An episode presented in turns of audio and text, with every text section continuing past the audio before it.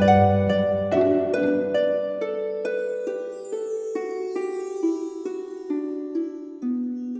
イルセラピーでバラ色の人生。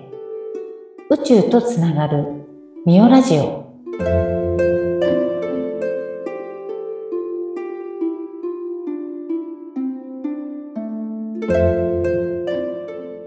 こんにちは。オイルセラピストのミオです。こんにちは、インタビュアーの山口智子です。みおさん、今日は、ちょっとこう、いつもと違った視点で、うん子育てについて、みお流子育てと言いますか、そのあたりをはいはい教えてもらいたいんですが。はい。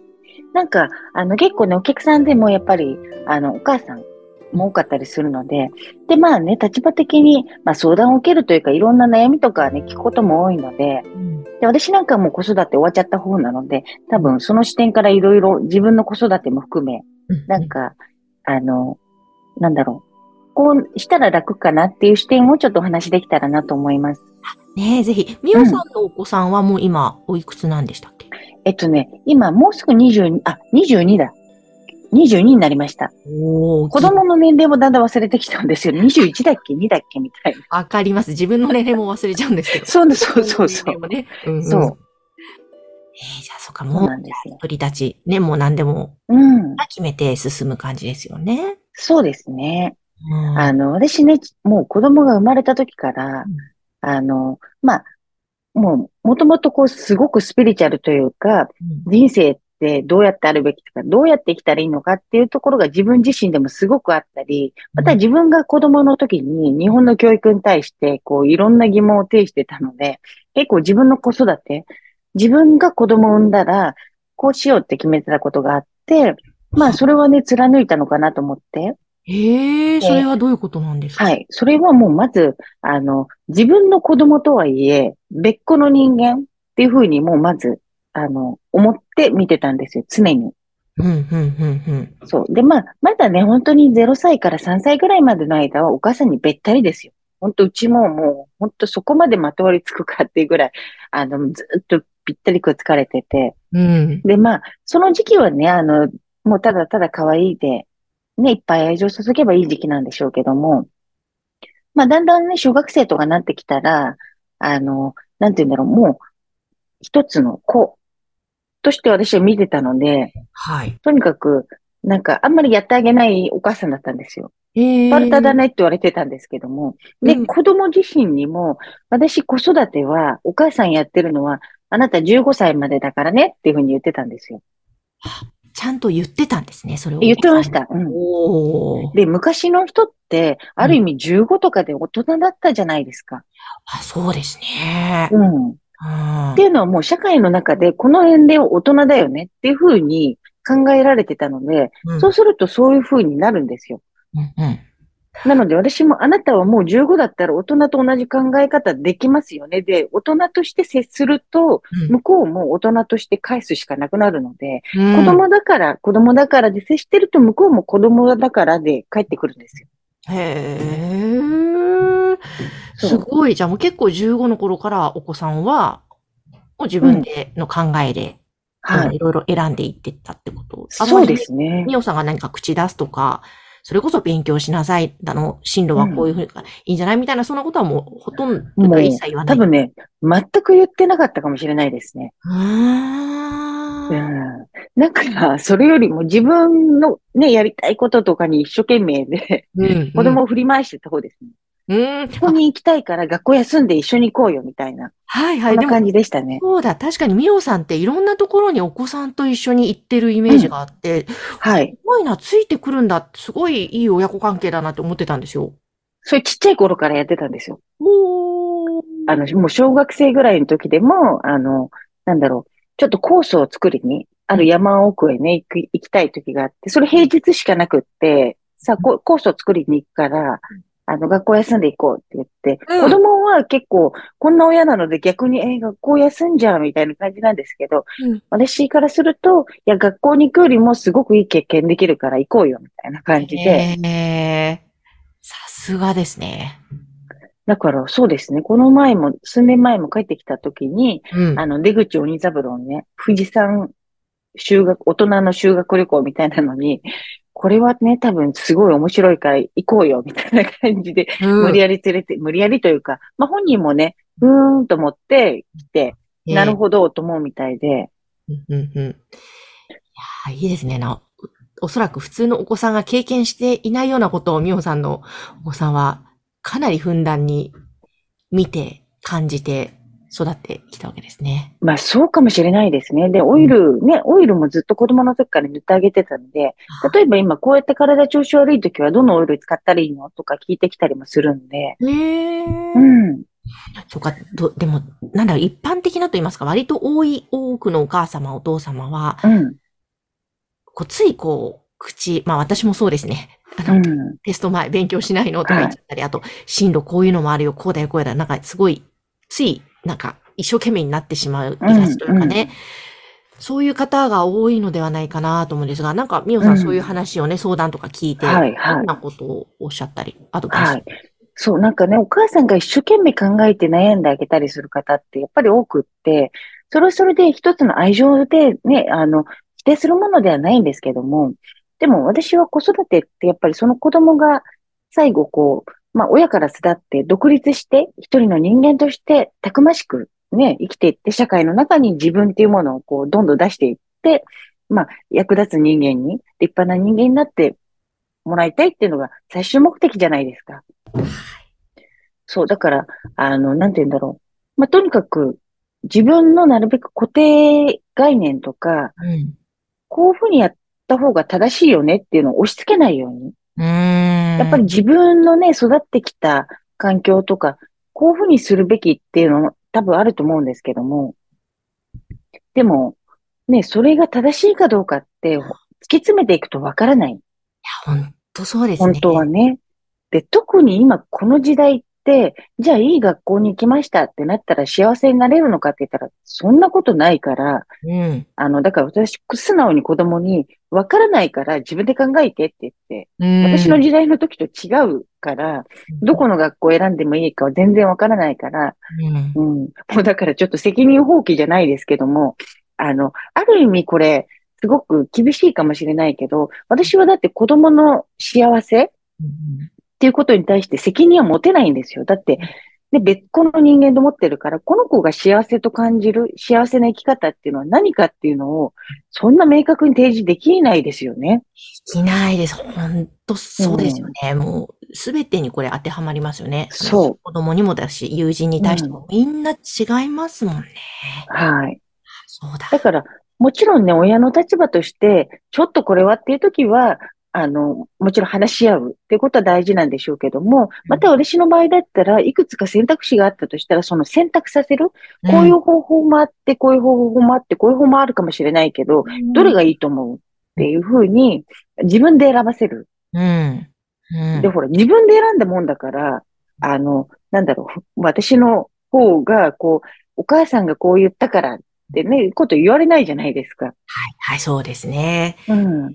確かに本当、自分で選ぶ、選ばせる、選んでいくっていうのは大切ですね。あと、そ自分で悩みを自分で解決してう。進むうん。とか、やっぱりつい、あ、先日もあったんですけれども、うちの子供が、はい。まあ、美術系の勉強をしていて、で、周りがやっぱり才能あって上手いと絵が。うん。私なんか下手だしとか、そんな美術系の学校にね、進学したいなんて言っていいのかとか、こういう自己否定とか、はいはいの気持ちが膨らんでて落ち込んでたんですけども、その時には何とかしてあげなきゃみたいな気持ちも働いたんですが、んちょっと待ってよ。何とかしてあげられないな、こちらはと思って。うん。これは自分が今、一番ね、成長のすごく大切な時期だから、自分で悩んでおそらく答えを見つけ出すから、うん、それを見守るというスタンスが、おそらく一番親としてはいいのかなと思って、ちょっと、喋りたくなりそうだったけど、黙って見守っていたんです。ああ、すごいすごい。そうそう。なんか、やっぱり自分のね、考え方とか押し付けたくなっちゃうんだけども、わかんないですよね。これが合ってるかどうかって。そうね、でも今まで結構私は押し付けてきてたので、自分の価値観とかね。はいはい。でも、それは違うんだなと思ってもつい口から出ちゃうので、うん。まあちょっとまた訓練をしてますね。子供は子供のね、価値観うん。人生だなと。そう。で、自分でやっぱりたくましく生きてってほしいから、苦しみながらも自分なりに選択をしていくしかないんですよね、人生って。ですよね。まあ、みおさんが前番組で、その人間が生きてる意味って言ってましたよね。あの、闇を光に変えるでしたっけ？はいはい。本当そうだなと思って、闇も悪いわけじゃないですよね、苦しみとかって。あそう考えると、大いに悩みなさいって思ったり。うん。逆に全くじ、あの、挫折とか苦しんだことがない子供の方がちょっと怖いですよね。ちょっとなんか転べるぐらいに思っちゃうかもしれないです。うん、本当そうですうね。ん。そう、だから親はね、子供のこと全然わかんないですよ。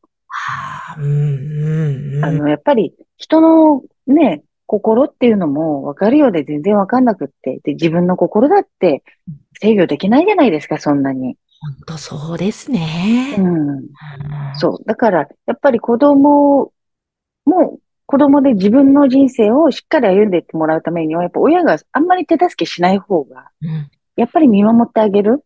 うん。うん。で、子供なりに解決方法を見出していく。はい。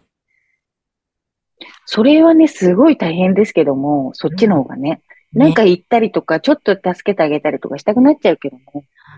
うんうん。だ食事もいつまでもいつまでもずっとお弁当をね、あの、うん大学生とかし就職してもうん作ってあげちゃうお母さんとかね、いらっしゃるんですよ。お客様でもいらっしゃって。はい。そう。で、いつまでも心配してあげちゃってる。うーん。でもやっぱり心配するってことは、私、もう自分の親からね、いや、心配でみたいなこと言われるんですけど、嫌なんですよ。心配されてるって言われるのが。本当そうですね。私もそうですね。自分の親。あなたのこと心配なのよって言われるの、ちょっとなんか嫌じゃないですか？嫌です。信用されてないというかなんかね。そうそうそう、本当そうなんですよ。あなたはできないから、できないでしょって言われてるのと一緒なんで、ああ、うん。本当だ。そうですね。そう、だからそれだとしたら、私も答えはわかんないけど、あなたなら大丈夫って言ってあげた方が、よっぽど、そっか大丈夫かみたいうん。な気持ちになるんでね、答えは提示できなかったとしても、やっぱり積極的なこの波動を送ってあげる。ああ。で、見守ってる。うん。で、私も頑張る、自分の人生頑張るねっていう感じでずっと来ちゃってるので、うん。本当に、あの、もう、そうですね、中学ぐらいからは、特に、まあ、私、小学生の時から多分荷物とかを、こう、学校のね、次の日の学校の準備をするのに、ほほぼ手伝ってあげてないですね。ああ、うんうんうん。それくらいもう自分でやれじゃないけども、で、忘れたら自分が痛い思いするよねっていうことで、うん。え本当にね、やってあげなかったですね。えそうなんですね。そっか。うん、まあ、めんどくさが、めんどくさがり屋さんっていうのもあるかもしれないんだけども、そう。う。ね、それで自主性が育っていって。うん、だから自主性って育てようと思って育てるんじゃなくって、やっぱりこう、一歩引いたところから見てあげてることで、うんだって自分でやるしかないから育っていくんですよ。ね、ね、自分の中の力ってことですもんうん。お母さんやってくれないから自分でやるしかないな。やるしかない。そう。自分で考えるしかないや、みたいな。うん。そういう風になっていくんですよね。そうですね。ちょっとその辺、どこまで手をかけるか見守るか、えー、うん葛藤あるかもしれませんが、ぜひ参考に、ね、なれば。はい。ね。そう。あ、であともう一つ、うん。そう、子育てですごくいいのは、やっぱり人間ってこう思っててもこうできないっていうのがあるじゃないですか。感情面でも。それってやっぱり無意識のね、領域で、意識的に頭で考えるんじゃなくて、心の方、もっと深い潜在意識って言われてるとこ。そこがなんかこう赤がついてるというかね。そこから、あの、出てくるものっていうのがほとんどなので、こう、お子さんにとって、こうなんかこう進みたいけど進めないっていう時は、寝際に、もう寝、寝たかなっていう時に、こそっと耳元で、あなた大丈夫みたいな、うん。ちょっとプラスの言葉がけを、うん。どんどん良くなるよ、みたいな。そういうことをね、言ってました。あ、すごい。それをなんか潜在意識に。そう、潜在意識に、あの、い入れ込むんですよ。へえ。だから、現実何かしてあげるんじゃなくて、その潜在意識をきれいに、いい状態にしてあげる。まあ、それはもう自分もね、瞑想とかでやんなきゃいけないことなんですけど、うん。大人もね、やった方がいいんですよ。ただ、子供に関して言うんだったら、本当に寝際に、あの、どんどん良くなるよとか。毎日良くなってる。まあ、これを自分にも言った方がいいけども、うん本当にそれやってあげると、すごくいいですね。で、喧嘩しちゃったりとか何かトラブルがあった時だったら、うんあの、私もやったんですけども、寝てる時に、あの、子供に、うん大好きって言っとくんですよ。こっそり。おうん大きな声でね、言うと起きちゃうし、うん。あの、ちっちゃな声でボソって言えばいいんで。でもうあなたがとかお母さんがとか全部いらないんで、うん。うん。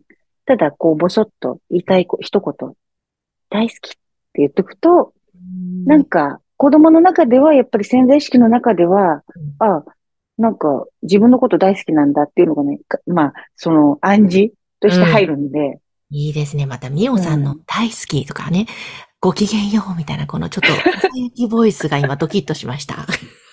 そう、ほら、ね、寝耳に言うんでね、あんまりはっきりとしたはね、声言えないんで、あのね、これ、ボソッと言うのがコツなんですよ。へー。あなたはバカだよねって言われると意外と入らないんだけども、お母さんが台所でこう背中見せながらね、料理してて、バカだよねとか言っちゃうとそういうの入っちゃうんで、あなたはって言わなくても。そう。だからこう料理しながら、すごいできるんだよね。どんどん良くなってんだよね、みたいな、ボソボソ言ってると子供は、うん。あの、それ、自分に対して言われてることもでもないじゃないですか。あなたはって言われてないんだから。うんでも入っちゃうんですよ。なので、これ使ってください、このテクニック。本当ですね。なんか、うん。声の息の使い方ですよね。そう。まあ、あの、どうでもいいですけどね。ち、あの、はボボソッという、うん。うんいやー、わかり聞こえました。るか聞こえないかぐらいで入ってるんで、ぜひ。ちょっとやってみます。はい。面白いまあ、お母さんはね、本当自分が、うんあの、好奇心持っていろんなことにチャレンジしてて、やっぱりその背中を見てるんで、うん子供は子供自分の人生自分でやってねっていうスタンス。それですね。うんですうね。んいや、ぜひ皆さんの子育ての参考にもしてみてください。はい。今日もみおさんありがとうございました。ありがとうございました。それでは皆さん、ごきげんよう。